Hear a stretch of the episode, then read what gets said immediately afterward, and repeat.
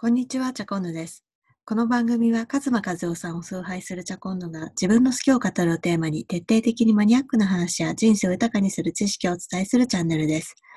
ということで今日はあのタイトル、コロナ離婚について考えるということで進めていきたいと思います。あの、やっぱりコロナの影響で、あの、ご夫婦ともに在宅することが増えて、あの、外に気晴らしにも行けないっていうところで、なかなかこう心理的にも辛い状況に、あの、お互いあるのではないかなと思います。って言ったところで、まあ、コロナ離婚を防ぐためにはどうしたらいいのか、そんなアプローチで今日は考えていきたいと思います。どうぞよろしくお願いします。ってことで、なんで私がこのテーマで考えてみようかなと思ったかというと、実は夫と喧嘩をしました。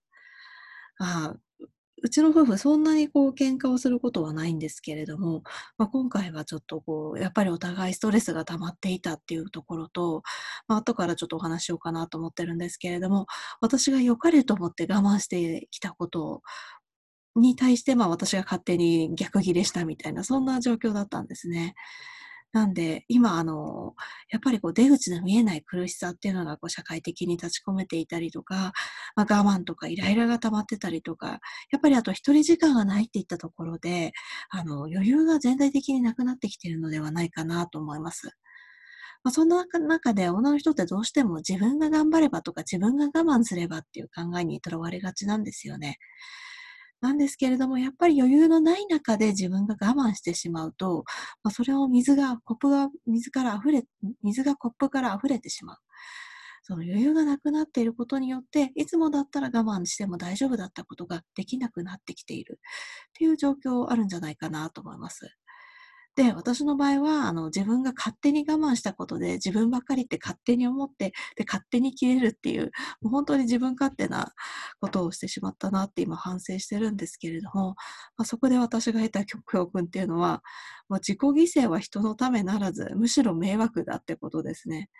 私がいくらこう家族のためとか頑張って我慢したとしても、それって結局最終的には我慢になっ、最終的には幸せにはつながらないんですよね。以前、あの、このチャンネルでお伝えさせていただいた、シャンパンタワーという法則があります。これ何だったか、何だったかっていうと、こうシャンポンタワーっていうこうタワーを思い浮かべてほしいんですけれども、シャンパンタワーってまず一番上のグラスにシャンパンを注ぐと、それが2段目、3段目、4段目っていう風にこう満ちてくるっていう法則なんですけれども、これ何かっていうと、一番上が自分ですと。で、2段目が家族、3段目が友人とか職場、4段目が社会とか地域のグラス。なので、自分っていうグラスを満たさない限りは、家族のグラスも満たせないし、友人、職場のグラスも満たせませんよっていう、そういう法則なんですよ。で、やっぱりあの女性の場合は、家族のグラスっていう2段目を満たすっていうことをしている方多いんじゃないかなと思います。でもやっぱり1段目の自分のグラスを満たさないと、まあ、満たされた気分とか幸せな気分にはならないんですよね。なんで、この時期はもう自分ファースト。これわがままじゃなくって、自分の感情を尊重してあげてください。でそもそも感情が何かわからないってちょっと不干渉になっちゃってる方もいるかと思うので、まずは感情を受け止めるってことがとても大切になってきます。で、ちょっとあの、おすすめの本なんですけれども、小田切あさぎさんの嫌なこと全部やめたらすごかったっていう本があります。このタイトルだけ見ると、ものすごい利利己的なタイトル。私そんな利己的な人じゃないわって、あの、嫌悪感を抱いてしまうような方もいるかもしれないんですけれども、実はこの小田切さんおっしゃってることって最終的にはものすごい利他的なことなんですよね。で、その自分が他人に貢献していくにあたっても余裕を生むために自分の感情に自覚的になる。まず自分を満たしてあげる。そういうことを、あの、この時期だからこそ、あの、意識して、あの、家族の要になるお母さん、ママだからこそ意識してやっていただければなというふうに思います。はい。